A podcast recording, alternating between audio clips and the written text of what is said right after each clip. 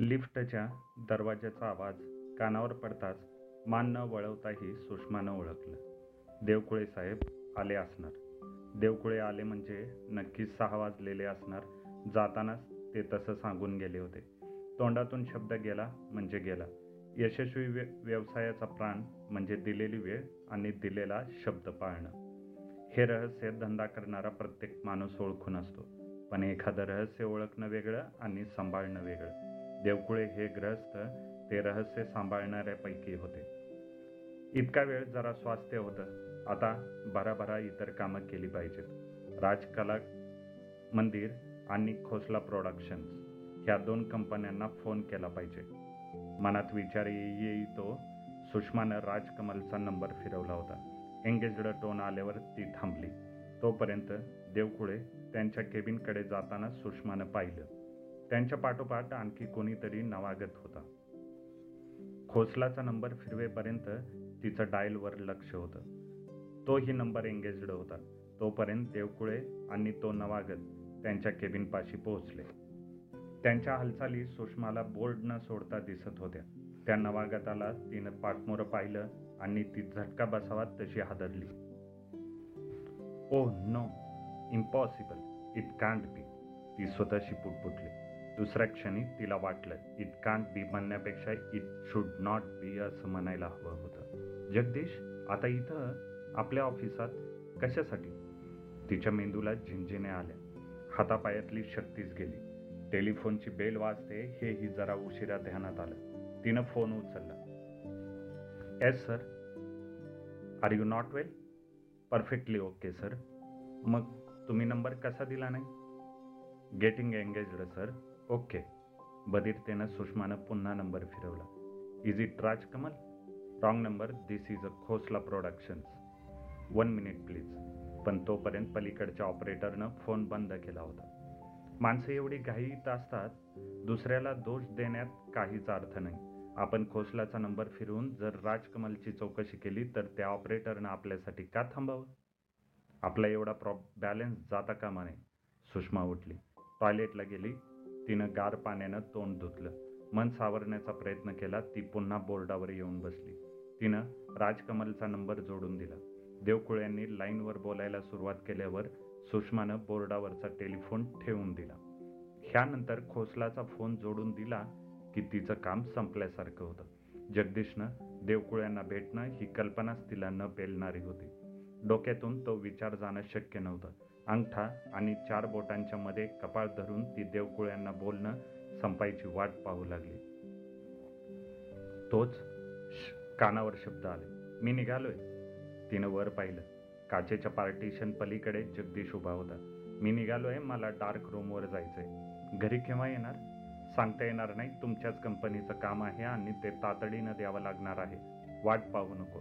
बोलायचं नसताना सुषमा म्हणाली हे तुम्हीच लक्षात ठेवा. काय? तातडीनं हा? तातडीनं या शब्दावर जोर देत ती म्हणाली मान उडून जगदीश वाढला. समोरच्या लिफ्ट जवळ थांबला देवकुळ्यांनी त्यांचा फोन खाली ठेवल्याचं सुषमाला समजलं. तिनं खोसला प्रोडक्शनचा नंबर फिरवायला सुरुवात केली. अचानक एक रिकामी जादा बस स्टार्टरनं सोडल्यामुळं खूप दिवसांनी सुषमाला वरच्या डेकवर फ्रंट सीट मिळाली. कंडक्टरनं तिकीट दिलं. आता सांताक्रूजही तो तिला कोणी डिस्टर्ब करणार नव्हतं. तिच्या मनात मगापासून जगदीशविषयीचेच विचार होते. आतापर्यंत अनेक व्यक्तींशी संस्थांशी जगदीश जसा वागला तसाच तो आपल्या कंपनीशी वागला तर? कॅमेरा ही संस्था नावारूपाला आणली देवकुळ्यांनी. गोगटे आणि बॅनर्जी ही माणसं पार्टनर म्हणून होती आणि आज ही आहेतच. कंपनी बॅनर्जींची. गोगटे त्यांचे क्लासमेट देवकुळ्यांचं आगमन केवळ योगायोग म्हणून पण स्वतःच्या कर्तृत्वानं आज देवकुळे कॅमेरा संस्थेचे सबकुच झाले. आणि गोपटे बॅनर्जी आणि कंपनी ठरले.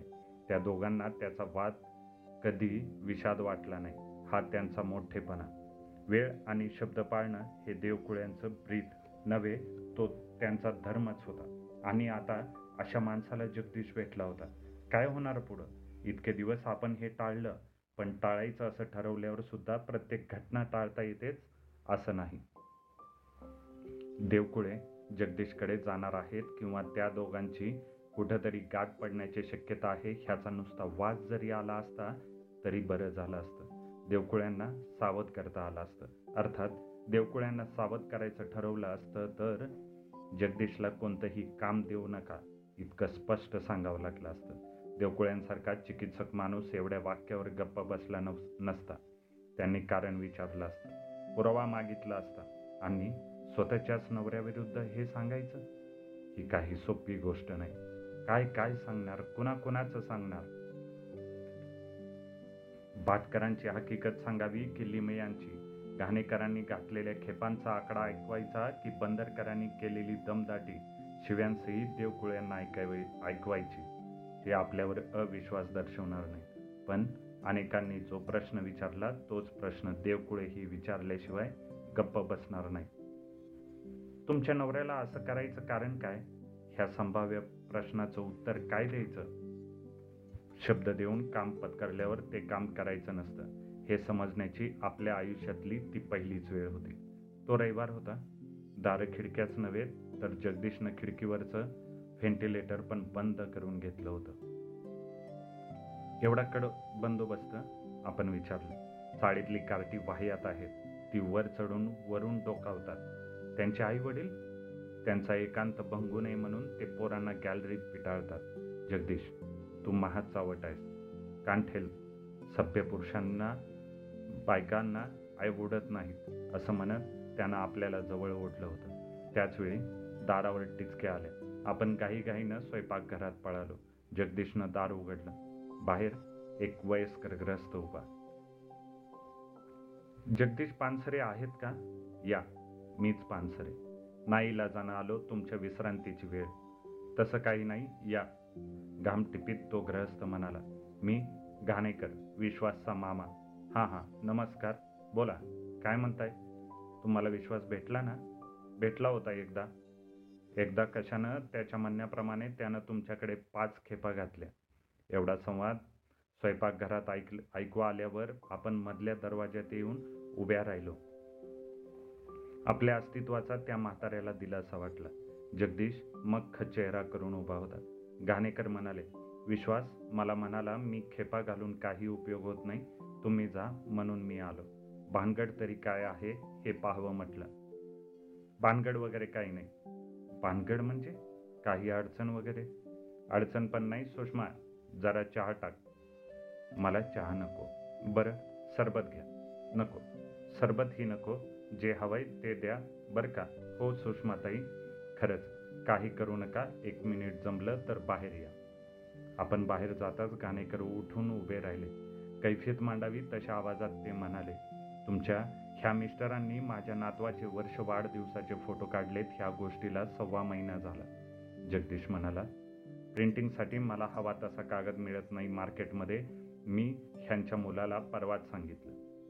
मिस्टर पानसरे तुम्ही म्हणाल तो कागद आणून देण्याची जबाबदारी आमची. फक्त नाव सांगा म्हणतोय तेही तुम्ही सांगत नाही. याचा अर्थ काय? त्यांना नाव सांगा ना. नाहीतर निगेटिव्ह द्या. मग पुन्हा तुमचं तोंड बघणार नाही. निगेटिव्ह कुठला तरी फोटोग्राफर देतो काय कधी? अरे मग फोटो तरी कधी द्याल की नाही? परवा संध्याकाळी तयार ठेवतो. नक्की का? आपण मध्ये म्हणालो काळजी करू नका मी त्यांच्या मागे तगादा लावेन. घाणेकर निरोपही न घेता निघून गेले. ते गेल्याबरोबर जगदीशनं दार लावून घेतलं. तो पलंगावर आडवा झाला. त्यानं हाक मारली. आपण त्याच्याजवळ न जाता सरळ दार उघडून गॅलरीत आलो. तीन चार मिनटं वाट पाहून झाल्यावर जगदीशच्या हाका सुरू झाल्या. आपण दाद दिली नाही. हाक मारायचा अतिरेक झाल्यावर आपण आत गेलो. काय हवंय? तू? मला जरा वाऱ्यावर उभे राहू दे. खोलीत पंखा लावला आहे. माझं मूड नाही. मूड जायला झालं काय? आता काहीच घडलं नाही. तो आमचा पुरुषांचा बिझनेस आहे. तुला काळजी करायचं कारण नाही. मला कुणी असं दाराशी आलेलं आवडत नाही. बाईसाहेब नोकरी आणि धंदा ह्यात फरक असतोच. असा चढ उतार धंद्यात नेहमीच होत राहतो आणि होत राहणार. तरीही सांगते की तक्रार घेऊन कुणी असं येता कामा नये. नंतरचा रविवार रविवार राहिला नाही. त्यानंतर तिसऱ्या दिवशी घाणेकर अचानक ऑफिसात आले. नमस्कार मी ओळखलं. बसा. बसत नाही. फोटो द्या की निघालोच. फोटो कसले? तुमच्या मिस्टरांनी सगळे फोटो तुमच्याजवळ दिलेत म्हणून सांगितलं. असं कधी भेटले होते? आता तासापूर्वी. मी डार्क रूमवर गेलो तेव्हा म्हणाले आपला उतरलेला चेहरा पाहूनच घाणेकर काय ते समजले. तेच अपराधी स्वरात म्हणाले निष्कारण तुम्हाला त्रास. तुम्ही थांबा मी जरा साहेबांशी बोलते मग आपण निघू. कुठं? मी हाफ डे घेते आपण डार्क रूमवर जाऊ. घाणेकर नको नको म्हणत असताना अर्धा दिवस रजा घेऊन आपण डार्क रूमवर गेलो आणि कुलूप पाहून घरी परतलो. रात्री तो विषय निघणं अपरिहार्य वृक्षस्वरात आपण विचारलं घाणेकरांचे फोटो झाले का? घरी नेऊन पोचवले आणि मगच घरी आलो. किती वाजता? साडेआठ वाजता. दुपारी त्या म्हाताऱ्या माणसाला उन्हाचं माझ्याकडे का पाठवलं? माझ्याकडे मूव्ही कॅमेरा अर्जंट रिपेरी करायला आलेला बाहेर वाडिया शेट स्वतः उभे. तिथं येऊन कटकट करायला लागल्यावर दुसरं काय करणार? ते मला काही सांगू नका. तुमचं वागणं असावं तितकं सरळ नाही हे उघड आहे. दुसऱ्या दिवशी जगदीश सकाळी सात वाजताच बाहेर पडला. त्यानंतर अर्ध्या तासानं घाणेकर जेव्हा समोर उभे राहिले तेव्हा काल रात्री सुद्धा जगदीशनं थापच मारली हे आपण ओळखलं. दारातच उभा राहून घाणेकर म्हणाले मी निघालोय जाण्यापूर्वी नि निरोप घ्यायला आलोय. पानसरे आहेत का? बाहेर गेले. मला त्याची कल्पना होतीच. त्यांना सांगा घाणेकर हैदराबादला गेले. तुमच्या मागची कटकट गेली. जाताना फक्त एकच विनंती करायला ते आले होते की अशा तऱ्हेनं आणखी कुणाला छळू नका. म्हणजे डेव्हलप करताना निगेटिव्ह डॅमेज झाली असं काल सांगून गेले. आपण खालीच बसलो. हे सहन न होताच घाणेकर चपला काढून आत आले. वडील किचन नात्यानं समजूत घालीत ते म्हणाले माझा बादचा त्यांना मारायला उठलाय. मी थोपून धरलं होतं. ह्या वयात तेवढ्यासाठी खेपा घालत होतो. तुमच्या यजमानांबरोबर तुम्हाला आयुष्य काढायचं आहे कानावर घालून ठेवतो. त्यांनी अशा तऱ्हेनं अनेकांना झुलवत ठेवलं. त्यांचं नाव खराब झालं. सगळी माणसं सारखी नसतात. काही फार तापट असतात. तेव्हा सांभाळायला सांगा आणि जमलं तर तुम्ही त्यांना बदलायचा प्रयत्न करा. तुमची मनस्थिती मी समजू शकतो पण काही करू शकत नाही. तुम्हाला खंबीर व्हायला हवं. मी येतो. निरोप देण्यापलीकडे घाणेकरांच्या बाबतीत काही उरलं नसल्यामुळे मी येतो. असं त्यांनी म्हटल्यावर आपण मानेनेच निरोप दिला. घाणेकर गेले. त्यानंतर भाटकरांच्या बाबतीत तेच झालं. बंदरकर प्रस्त फारच बड गाडीवाला माणूस. पेडर रोडवर एक फ्लॅट दुसरा फ्लॅट जुहूला. हा माणूस जर धरून ठेवला असता तर बिझनेस हा हा म्हणता वाढला असता. बंदरकराच्या मुलीच्या लग्नाचा नजर लागेल असा एक अल्बम जगदीशनं करून दिला. बंदरकरांनी हजार रुपयाचा चेक एका सेकंदात दिला आणि तसाच दुसरा अल्बम तातडीनं करून मागितला. तो दुसरा अल्बम त्यांना शेवटपर्यंत मिळाला नाही. बंदरकरांकडे माणसं मुबलक. जाता येता त्यांचा ड्रायव्हर घरी ऑफिसात आणि डार्क रूमवर यायचा. ब्रह्मसंबंधानं झपाटून टाकावं तशी बंदरकरांनी माणसं सोडली होती. त्या काळात जगदीश किती प्रकारच्या थापा मारू शकतो ह्याचं नित्य नवं प्रात्यक्षिक पाहायला मिळत होतं. थापांचं आणि निर्लज्जपणाचंही. अगदी तसाच प्रकार ह्या माणसानं देवकुळ्यांच्या बाबतीत केला तर? सुषमाच्या अंगावर ह्या विचारानं पुन्हा काटा आला. काय वाटेल ते करून देवकुळ्यांना सावध करायला हवं. इथं प्रश्न आता निवड जगदीश पुरता राहिलेला नाही. कंपनीचा खोळंबा होईल.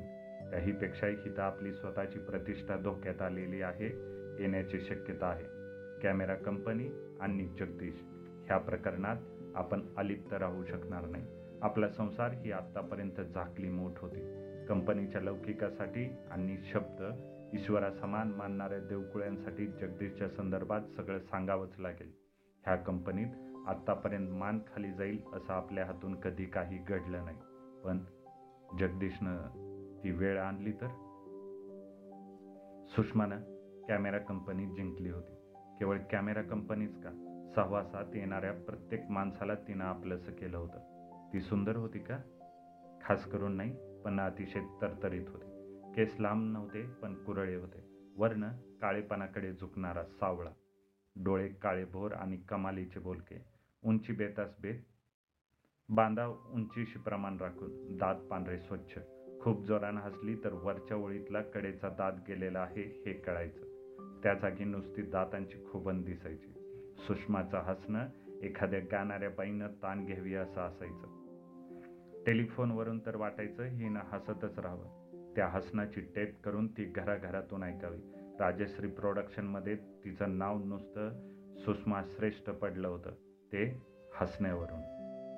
मिर्झा साहेबांनी तिला ही पदवी दिली होती. लता मंगेशकरचं गाणं ऐकल्यावर त्या पाठोपाठ कुणाचं बोलणं ऐकावंसं वाटेल तर ते सुषमाचं. ह्या बाबतीत अनेकांचं एकमत होतं. हे सर्टिफिकेट फिल्म लाईनच्या माणसांनी दिलं होतं. ही त्यातली महत्त्वाची बाब होती. राजकमलचे साऊंड रेकॉर्डिस्ट परमार तर सुषमाचा आवाज ऐकून म्हणाले होते एखाद्या हिरोईनसाठी डबिंग करून फुल पिक्चरसाठी मिसेस पानसर यांचा आवाज घ्यायला हवा. असं कसं होईल? साला तुम्ही लोक समदे हिरोईनला लताचा प्लेबॅक देते की नाही? निवळ खूप चांगला आवाज आणि हसण्याची तरा ऐकत राहावी अशी एवढ्यावर एखादी व्यक्ती हवी हवीशी वाटते का? तसं असतं तर टेलिफोन एक्सचेंजमध्ये काम करणाऱ्या मुलींपैकी साठ पासष्ट टक्के मुलींची ओळख व्हावी असं वाटलं असतं. सुषमाच्या बाबतीत आवाजा इतकाच तिचा स्वभाव मिठास होता. हसतमुख चेहरा होता. प्रसन्न वृत्ती होती कामावर भक्ती होती आणि त्यामुळेच कामातील एकूण एक बारीक सारीक माहिती होती. पत्र लिहून जशी पत्रमैत्री जमवता करता येते त्याप्रमाणे सुषमाच्या बाबतीत केवळ तिचा शब्द ऐकून अनेकांनी संवाद मैत्री केली होती. दिल्ली कलकत्ता मद्रास ह्या ठिकाणच्या माणसांशी ती नित्य फोनवरून बोलत असे. त्यांच्यापैकी अनेकांनी तिला पाहिलंही नव्हतं. पण फोनवरून कसं बोलावं त्याचं तंत्र तिनं कधीच आत्मसात केलं होतं. म्हणून तिला प्रत्यक्ष न बघताही तिचं बोलणं चालू असताना ती शेकडो मैलांवरच्या माणसांसमोर शब्दातून साकार होत असे. देवकुळे ही शब्दातली ताकद ओळखणारे. त्यांनी सुषमांसारख्या मुलीवर ला ऑपरेटर म्हणून पसंत करावी ह्यात नवल काय? एकाला शब्द कसा द्यावा हे कळत होतं दुसरीला शब्द देताना तो कसा उच्चारावा हे माहीत होतं. देवकुळ्यांच्या खालोखाल कॅमेरा कंपनी सुषमा हे कंपनीचं वैभव होतं. कॅमेरा कंपनीच्या नाड्या सुषमा पानसरेंच्या हातात आहेत असं सगळेच गमतीने म्हणत असत. त्या नाड्या बॅनर्जी गोगटे आणि देवकुळे ह्यांनी आपण होऊन दिल्या होत्या. आणि त्याहून खरं सांगायचं झालं तर देवकुळ्यांनी सुषमाचं सरळ सरळ हरण केलं होतं. राजश्री प्रोडक्शनशी असंच केव्हा तरी कामानिमित्त बोलताना सुषमाच्या लागवी आवाजानं त्यांच्या मनात घर केलं होतं. टेलिफोनवरून त्यांनी तिच्याशी बातचीत केली. राजश्रीपेक्षा दीडपट पगार जास्त देण्याचा आमिष दाखवला आणि पैशाच्या कायम ओढात आणत असलेल्या सुषमानं ती ऑफर मान्य केली. राजश्री प्रोडक्शनमधल्या सहा वर्षाच्या नोकरीच्या काळात तिनं काय मिळवलं? चित्रपटसृष्टीतल्या बऱ्याच भऱ्या बुल्या माणसांच्या ओळखी अनेक गाजलेले चित्रपट फुकट पाहण्याची संधी. सांताक्रूजला फ्लॅट आणि ऑपरेटर कामाच्या अनुभवाव्यतिरिक्त पानसरे हे आडनाव जगदीश पानसरे ही व्यक्ती तिच्या आयुष्यात राजश्री प्रोडक्शनमुळे आली. गोऱ्या वर्णाचा कुरळ्या केसाचा रुबाबदार आणि बेफिकीर वृत्तीचा जगदीश तिला प्रथम एक्स्ट्रापैकी कुणीतरी एक असावा असं वाटलं होतं. पण थोड्याच दिवसात तो एक्स्ट्रापेक्षा फार महत्त्वाचा कुणीतरी आहे हे तिला कॅशियर शितोळ्यांनी सांगितलं. जगदीश जसा फोटोग्राफर होता. फोटोग्राफर गल्लोगल्ली असतात. राजश्रीची गाडी त्याच्या शोधार्थ मुंबई पर फिरावी असं त्यात काय होतं? कोणताही कॅमेरा जादू करून छू करावा तसा तो दुरुस्त करू शकत होता. त्याला डिग्री नव्हती पण सरावानं तो इंग्रजी बरं बोलायचा. शाळा ह्या संस्थेशी त्याचं कधीच पटलं नव्हतं. त्याला दुसरं काहीही येत नव्हतं. कशाचीही आवड नव्हती. छंद असे दोनच. कॅमेरा दुरुस्त करणं आणि बेसुमार खाणं. केवळ कॅमेरा असंच नव्हे यंत्र म्हटलं म्हणजे त्याच्या मेंदूमधली पेशीनी पेशी जिवंत व्हायची. त्याच्या डोळ्यात एक निराळी चमक यायची. हात आणि बोटं नर्तकीप्रमाणे डौल धारण करायचे. तो यंत्राशी बोलायचा आणि यंत्र त्याला आपलं दुखणं सांगायचे. जो पार्ट निकामी झाला असेल किंवा रुसला असेल त्याचाच वेद जगदीशची नजर आणि बोटं घेत असत. पंधरा ते वीस मिनिटात जागू जादूगारासारखी कळ फिरून तो खाली बसत असे आणि ओरडत असे कुछ खाणे को लाव. बेछूट स्वभावाचा जगदीश तिला आवडला होता. त्या बेछूटपणापेक्षाही त्याच्या वेगळेपणामुळे तो तिला जास्त प्रिय होता. एका माणसाशिवाय एका प्रोडक्शनचं काम अडून पडतं.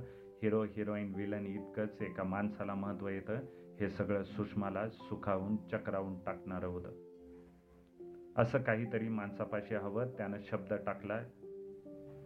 ती हो म्हणाली. त्याची प्राप्ती तिला ठाऊक होती. राजश्रीनं जितक्या वेळ त्याला असा पकडून आणला होता त्या तितक्या वेळा त्याला हिशेब न करता पैसे उचलून दिले होते. मुंबईतील बहुतेक स्टुडिओतून त्याची चलती होती अशीच उठबस होत होती हे जगदीशकडून तिला समजलं होतं. तिनं विश्वास ठेवला होकार दिला. लग्नानंतर थोड्याच दिवसात तिला कळून चुकलं. जगदीश अनेकांना हवा होता. फोटोग्राफर म्हणून नेहमीच आणि कॅमेरा रिपेअर करण्यासाठी अधूनमधून. पण त्यालाच काही नको होतं. तो नुसताच खदाड होता असं नव्हे तर बेसुमार आळशी होता. शब्दाचा दड नव्हता आणि त्याला त्याचं स्वैरसूतक पण नव्हतं. येत होतं खूप करायचं काहीच नव्हतं. आईवडिलांनी त्याचं नाव कधीच टाकलं होतं.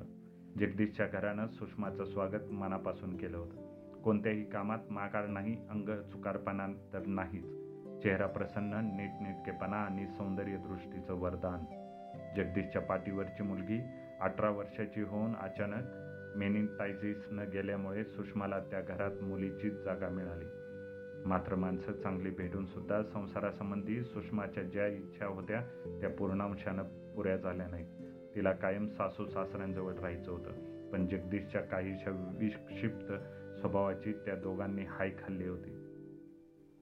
जवळ राहून वाईटपणा येणं नको म्हणून अट्टासानं त्यांनी जगदीशला निराळ बिराड करायला लावलं होतं. लग्नानंतर सुषमाला नोकरी करायची मुळीच इच्छा नव्हती. पण प्रत्यक्ष सासराचे एक दिवस म्हणाला जगदीश्वर भरवसा ठेवू नकोस. देवानं त्याला बुद्धिमत्ता दिली पण सुख कर्मात नाही. गुन्ह्या गोविंदानं वागला तर संसार मस्त करील भरपूर कमावेल पण कशाची शाश्वती नाही. तू गुन्हे आहेस हुशारही आहेस. स्वतःच्या पायांवर उभी राहा. रिकामी बसशील तर सतत जगदीशच्या विक्षिप्त वागण्याचा विचार करत राहशील. मन कुडत जगशील. नोकरीतच मन रमव. लग्नाची रजा संपल्यावर पूर्वीच्याच उत्साहानं ती कामावर हजर झाली. एकाच दृष्टिक्षेपात प्रवासाचा संपूर्ण रस्ता दिसल्यामुळे आता फक्त न कंटाळता चालत राहायचं होतं. लग्नानंतर तिच्या बाबांनी फक्त एकदाच ती नोकरी का करते असं विचारलं. ब्लॉकसाठी पैसा साठवायचा आहे ह्या तिच्या उत्तरानं त्यांचं समाधान झालं. फोटो काढणं आणि ते वेळेवर न देणं त्यापैकी खूप जणांचा वाईटपणा घेणं. वेळी अवेळी घरी येऊन लोकांनी तगादा लावणं ह्या सगळ्याचा सुषमाला सराव झाला. जगदीशला ह्या बाबतीत तिनं जाब ही विचारायचं सोडून दिलं.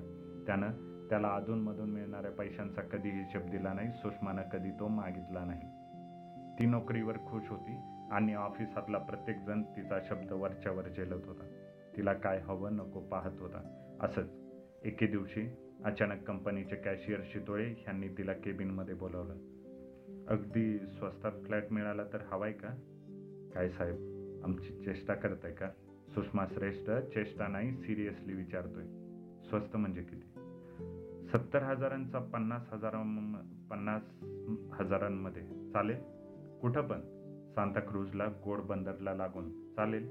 दोनशे एक पासून सगळ्या बसेस मिळतील. कबूल आहे. पण पन्नास तरी कुठून आणायचे? सध्या पन्नास भरायचे नाहीत वीस हजार असतील तर सांगा. बाकीचे महिन्याच्या भाड्यातून द्यायचे. विचार करते. ऑफिस सुटताना शितोळ्यांनी पुन्हा आठवण दिली. आणखी एका शंकेचं निरसन करायचं म्हणून सुषमानं विचारलं. मुळातच सत्तरला पन्नास कसं काय मिळतोय? एका प्रोड्युसरनं पैशाऐवजी जागा देऊ केली. म्हणजे कंपनीला? तसंच समजा. म्हणजे शितोळे वीस हजारांचे कंपनीचे उपकार घ्यायचे असंच की नाही? ती चिंता तुम्हाला कशाला? कंपनी आपला पैसा वसूल करायचा ते बरोबर ओळखते. हा सौदाच पन्नासाचा आहे असा त्याचा अर्थ. रकमेऐवजी फ्लॅट फक्त हो की नाही तेवढं सांगा. विचार करते. आता राहता ती जागा विकून टाका त्याचे काही ना काही येतीलच की. ते माझ्या लक्षात नव्हतं आलं. त्याही जागेला गिराईक पाठवून देऊ. खरंच द्याल? मग? काय कठीण त्यात? मग प्रॉब्लेम नाही. ह्या योजनेचं मोकळेपणानं स्वागत करायच्याऐवजी जगदीशनं विचारलं ह्यात शितोळ्यांचं कमिशन किती? भलतंच काय काहीतरी बोलता. बाईसाहेब तुम्ही केबिनमध्ये बसून असता तुम्हाला कान असतील पण डोळे नाहीत. म्हणजेच दृष्टी नाही.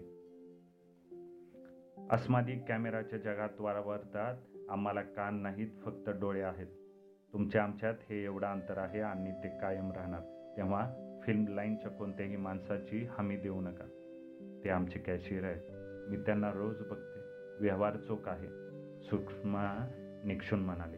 कागदावर जो व्यवहार मांडावा लागतो तो झकमारी चोख ठेवावा लागतो. माझा आणि राजश्रीचा व्यवहार कधीच लेखी होत नाही. त्यात त्यांचे किती माहीत आहेत मी तुमचे किती हेही आजवर विचारलं नाही. मग त्यांचे किती हा प्रश्नच उद्भवत नाही. चपराक सनसनीत होती. ती तितकीच खरी होती. म्हणून जगदीश काही बोलला नाही.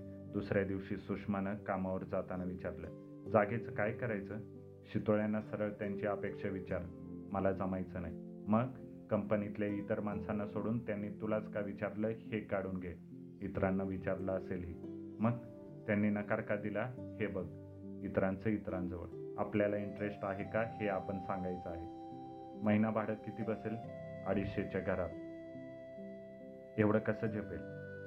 तुम्ही जरा सिरियसली बिझनेस केलात आणि आणि काय?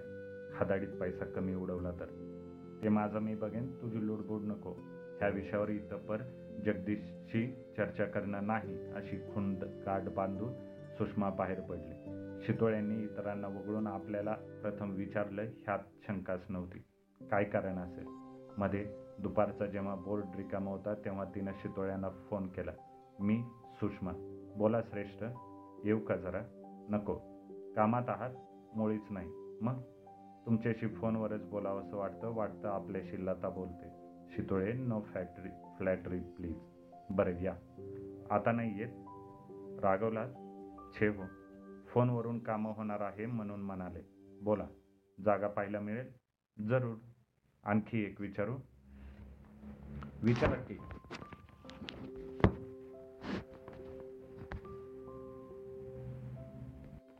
सगळ्यांना सोडून तुम्ही मला का विचारलं सोपा प्रश्न आहे तुमच्या संसाराची आत्ता कुठे सुरुवात आहे? म्हणूनच लवकरात लवकर तुम्ही चांगल्या जागेत राहावं अशी माझी इच्छा आहे. आणखीन काय सांगू? तुम्हाला असं का वाटतं? तुमची टेलिफोनची एवढीशी केबिन इतकी छान छान ठेवली आहे त्यावरून वाटतं जरा चांगली जागा मिळाली तर राहित्या जागेची तुम्ही सोनं कराल. बरं मी तुम्हाला काय द्यायचं? ते मी वसूल करीन डोंट वरी शितोळ्याने फोन खाली ठेवला आणि सुषमा वसूल करीन ह्या शब्दाचा विचार करत राहिली. ऑफिस सुटेपर्यंत ते शब्द तिचा पाठपुरावा करीत होते. संध्याकाळी ती परस्पर सासूरवाडीला गेली. नवऱ्याचे आई वडील जिथे राहतात त्याला सासूरवाडी म्हणायचं. ती ही चाळच. वाडी कुठली? सुषमाच्या अपेक्षेप्रमाणे फ्लॅटची कल्पना नानांनी नुसती उचलून धरली नाही तर पैसे क कमी पडले तर मदत करायचं आश्वासनही दिलं. सुषमाला दहा तीनचं बळ आलं. आता ती जगाला भीत नव्हती. जगदीशला तर नाहीच नाही. हळूहळू तिला हवा होता तसा संसार ती करणार होती. जरा मोठी जागा मिळाल्यावर ती जगदीशच्या आई वडिलांना कायम राहण्यासाठी बोलावणार होती. नोकरीतनं मात्र तिची कधी सुटका होणार नव्हती. त्यानंतरचा पंधरवाडा फारच पळापळीचा गेला. सांताक्रूजला खेपा सुरू झाल्या. पहिली खेप शितोळे जगदीश आणि ती स्वतः पण जगदीशनं ऐनवेळी दडी मारली. मग तिला शितोळ्यांबरोबर एकटीला जावं लागलं. जागा तळमजल्यावरच होती. तिला दोन बाजूंनी प्रवेश होता. एक प्रवेश पॅसेजमध्ये होता. उजव्या बाजूला बैठकीची खोली समोर बेडरूम आणि पॅसेजच्या टोकाला स्वयंपाकघर. दुसरा प्रवेश एकदम बैठकीच्या खोलीतच होता. आवारात समोरच चाळीस फुटांवर दुसरी इमारत होती. मधली जागा कॉन्क्रीटनं व्यवस्थित आखलेली होती. सुषमानं जागा पसंत असल्याचं सांगितलं. दुसरी खेप जगदीश बरोबर. तिसरी जगदीश आणि आई नानांबरोबर. त्यानंतर सुषमानं माहेरच्या माणसांना जागा दाखवून त्यांचे आशीर्वाद घेतले. जुन्या जागेला गिराईक मिळवून देणं त्यासाठी प्रत्येक पार्टीबरोबर सुषमाच्या चाळीचे चार जेणे प्रत्येक वेळी चढणं जास्त भाव मिळावा म्हणून घासाघीस करणं मालकाचं कमिशन ठरवणं नवी जागा सुषमाच्या नावावर करून देणं आणि अखेरीस जुन्या जागेतून नव्या जागेत सुषमाची पाठवणी करणं ह्या सर्व कामांसाठी शितोळ्यांनी अक्षरशः रक्ताचं पाणी केलं. पण प्रत्येक क्षणी सुषमाला शितोळ्यांचं वाक्य आठवत होतं. मी काय ते वसूल करीन? शितोळे काय मागतील? कितीची तयारी ठेवायची? ह्या विचारानं सुषमा हैराण झाली. जगदीशनं कशातच फारसा इंटरेस्ट घेतला नाही. फक्त एक नवल घडलं. जुन्या जागेच्या व्यवहारात सुषमाला सतरा हजार मिळाले. वरचे तीन हजार जगदीशच्या वडिलांकडे नानाकडे ती मागणार पण कसे कुणास ठाऊक जगदीशनं तीन हजार खिशातून काढून दिले. स्थिर स्थावर झाल्यावर सुषमा शितोळ्यांना म्हणाली सख्खी माणसं करणार नाही तेवढं तुम्ही माझ्यासाठी केलं. मी तुम्हाला काय देऊ? मोकळेपणे सांगा. बोलता बोलता तिचा आवाज भरून आला. शितोळ्यांच्या डोळ्यात पण पाणी आलं. त्यांनी चष्मा काढला डोळे टिपले आणि ते सुषमाकडे नुसते बघत राहिले. बोला ना काय दिलेलं आवडेल? मला फक्त एक झकात जेवण द्या. बाकी काही नको. मस्त संसार करा नव्या जागेत आणि सुखी व्हा. जेवण तर देईनच ती मामूली गोष्ट आहे त्या व्यतिरिक्त काहीतरी सांगा. कोणत्याही अपेक्षेनं मी धावपळ केलेली नाही. मग मी काय मागणार? स्पष्ट बोलायचं झालं तर तुमचं हसणं मला आवडतं. तुमच्यासारखी मुलगी शेवटपर्यंत हसत राहावी. ह्या एकाच भावनेनं मी जेवढं करता येईल तेवढं केलं. आताचा तुम्ही मला काम करू दे. शितोळ्यांना पार्टी हॉटेलात द्यायचं ठरलं. दिवस वेळ आणि हॉटेल निवडण्यात आलं. जगदीश परस्पर हॉटेलवर येणार होता. ठरलेल्या वेळी सुषमा शितोळ्यांबरोबर हॉटेलवर गेली. कोपऱ्यावरच्या गजरेवाल्याकडून शितोळ्यांनी तिघांसाठी तीन गजरे घेतले. दोघं जगदीशची वाट बघत हॉटेल समोरच्या फुटपाथवर उभी राहिली. तो कोणत्याही क्षणी यायला हवा होता. अर्धा पाऊण तास वाट पाहिल्यावर शितोळे म्हणाले आपण आजचा बेत कॅन्सल करू. वा असं कसं? एवढा वेळ थांबलो ते काय उगीच मग असं करा तुम्ही आता आज जाऊन बसा उभ्या किती वेळ राहणार? मी इथं थांबतो. तुम्ही थांबू नका मीही थांबत नाही. आपण जेवण घेऊ. चला. दोघांची जेवणं झाली. जेवण झाली पण पार्टी झाली नाही. हे दोघांना जाणवत राहिलं. अगदी शेवटच्या घासापर्यंत. सुषमा घरी येण्यापूर्वीच जगदीश घरी आला होता. चपला काढता काढता तिनं विचारलं तुम्ही आला नाही? साफ विसरून गेलो. असे कसे विसरलं? चोपरांकडचा निरोप आला. कॅमेरा दुरुस्त करण्यास अडक करण्यात अडकलो. तो अडकलो. काम संपल्याबरोबर चोप्रा साहेबांनी खाना मागवला. आपली खाण्याची आदत त्यांना माहीत आहे. अख्खी कोंबडी मागवली. आणि ती तुम्ही एकट्यानं रिचवलीत? हेच ऐकायचं आहे ना? आलं लक्षात. रिचवली ना काय करणार? पण त्याच कोंबडीची शपथ घेऊन सांगतो. पहिला घास घेतला. ठसका लागला. चोप्रा म्हणाला देख साला तुझे किसी ना किसीने जरूर गाली दी होगी. त्याबरोबर पार्टीची आठवण झाली. काहीही प्रतिक्रिया न दर्शवता सुषमा कपडे बदलायला गेली. रात्री पलंगावर शेजारी पडल्यावर जगदीश तिच्या जवळ आला. सुषमा श्रेष्ठ इतना गुस्सा? का नाही. शितोळ्यांना आणखी एक पार्टी देऊ उसमे क्या? खरंच जरूर देऊ. अर्थात तुमच्या दोघांच्याच पार्टीची त्याला सर येणार नाही. जगदीशला जवळजवळ ढकलून देत सुषमा म्हणाले काय बोललं जे बोललो तेच. जाऊ दे. शितोळ्यांना त्यांचं कमिशन मिळालं की नाही? त्यांना एका पैची पण अपेक्षा नव्हती हे मागच मी तुम्हाला बोलले होते.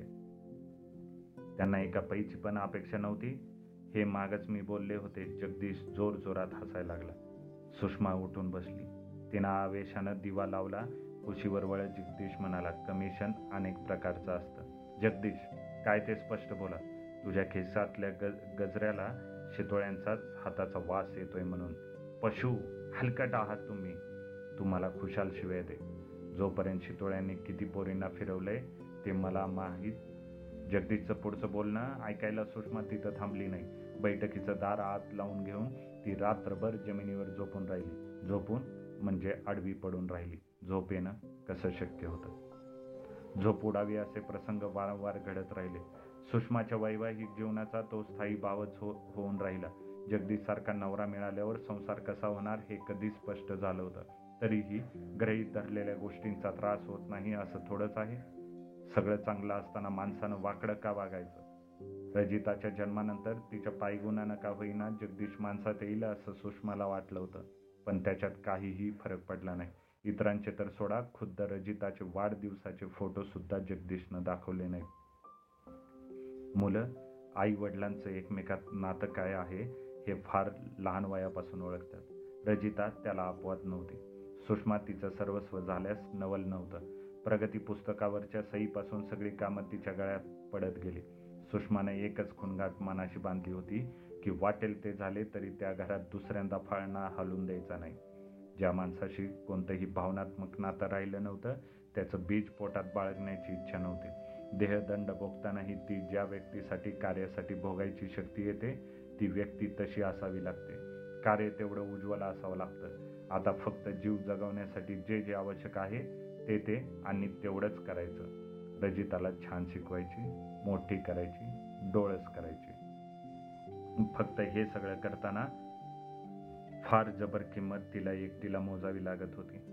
पैशाचं सोंग आणता आणता ती थकून गेली होती. फ्लॅटचं भाडंच पुष्कळसा पगार खाऊन जात होते. नीटनेटकं राहण्याची हौस खूप त्याला काय कमी खर्च येतो. शितोळे म्हणाले होते तुम्ही घराचं सोनं कराल. आज जर शितोळे आलं तर त्यांना काय दिसेल? सोफा सेटच्या नायलॉनचे वेद तुटून गेलेत. वेद करणारा एका खुर्चीला तीस रुपये सांगतो. एकदम एकवीसचा आकडा. सेंटर टेबलवरच्या काचेला तडा गेलाय. फ्लॅटला सात वर्षात रंग नाही. पडदे पण करायला झालेत. मोरीत चांगल्या टाईल्स बसवायच्या होत्या गिजर चालू केला रे केला की फ्यूज जात होता. वायरिंग बदलायला हवं होतं. पण प्रत्येक ठिकाणी पैसा पैसा पैसा हवा फुकट होती हे काय कमी होतं? आर्थिक ओढात आणि पायी स्वप्नात पाहिलेलं एक छोटंसंच पण सुबक बघणाऱ्यांनी हेवा करावं इतकं आकर्षक घरकुल भंग पावलेलं होतं. कारण चिमणा चिमणीच्या ह्या घरकुलात चिमण्याला काहीच रस नव्हता. चिमणीचाच जीव फक्त जळत होता. घरकुलात चिमण्याला काहीच रस नव्हता. तिला आभाळाचं वेड होतं पण ते एवढ्याशा पंखात मावत नव्हतं. जगदीशच्या मिठीत तिला तेच आभाळ मिळालं होतं पण त्याच्या मिठीचा फक्त वासनेची धग होती. स्त्रीला हवी असलेली ऊब त्याच्या गावीही नव्हती. सुषमा श्रेष्ठ तुमचे मिस्टर मला आवडले देवकुळे म्हणाले. लंच आवरमध्ये त्यांनी सुषमाला बोलावून घेतलं होतं. सुषमा नुसती हसली देवकुळे पुढे म्हणाले अर्थात तो तुमचा चॉईस आहे तो असा चुकायचा नाही. सुषमा गप्प बसली. खरं तर तुम्ही आपण होऊन त्यांचा परिचय करून द्यायला हवा होता. काल ते अचानक भेटले त्यांना आम्ही एक छोटं काम दिले. फोटोचं? येस कशाची काढली? आपण जे मूव्ही कॅमेरे विकतो त्यांचं पब्लिसिटी लिटरेचर करायचं आहे. लिटरेचर म्हणण्यापेक्षा फोल्डर म्हणणं जास्त योग्य होईल. किती फोटो आहेत एकूण? फक्त चार. तुम्हाला ते कुठे भेटले? मुखर्जींकडे. परवा कॅमेराचं लेटेस्ट मॉडेल आपण त्यांना स्टाईलसाठी दिले पानसरेंना पाहून मुखर्जी पण खुश झाले. आपला वासुदेवन तर पानसरेंच्या प्रेमातच पडला. वासुदेवन पण तुमच्या बरोबर होता? होता ना? काही विचार मनात आणून सुषमानं सुटकेचा सुस्कारा टाकला. तेवढ्यात सुषमाला बॅनर्जीकडून बोलावणं आलं म्हणून ती सुटली. माणसांची पारख करता येणं ही एक शक्ती आहे. ती देवकोळ यांना वश होती. म्हणूनच त्यांनी जगदीश्वर झडप घालून त्याला काल बरोबर आणला होता. फोटोग्राफी कुठे शिकलात शिकलो असा नाहीच. मग? यायला लागलं कसं ते माहीत नाही. मोटारी कॅमेरे टेप रेकॉर्डर्स बाळगणारी मित्रमंडळी होती त्यांची कृपा. कशी काय? आधुनिक यंत्र मी मित्रांच्या घराघरातून पाहिली. हमारे पास कुछ भी गया था फक्त माझ्याजवळ फक्त नजर. हे हात आणि थोडासा मेंदू एवढंच आहे. बाकी देवकुळे साहेब मी फार नफड माणूस आहे. बेफिकिरीच्या स्वरामागे कुठंतरी एक नैराश्याचा सूर देवकुळ्यांना तीव्रतेने जाणून गेला. ते म्हणाले मला अशी माणसं आवडतात. प्रथमदर्शनी सगळ्यांनाच मी आवडतो. सुषमाप्रमाणे नंतर सगळं बिनसतं. अर्थात त्याला इतकं इतर जबाबदार नाही. I am responsible for everything म्हणजे कसं? इतकं झटापट सांगता येण्यासारखं नाही. एकदा बसलं पाहिजे. जरूर. कधी? मला वेळ घालवायला आवडत नाही म्हणाल तर आज रात्री. देवकुळ्यांनी डायरी पाहत सांगितलं ओके आज रात्री कुठं? कुबेरामध्ये. Will do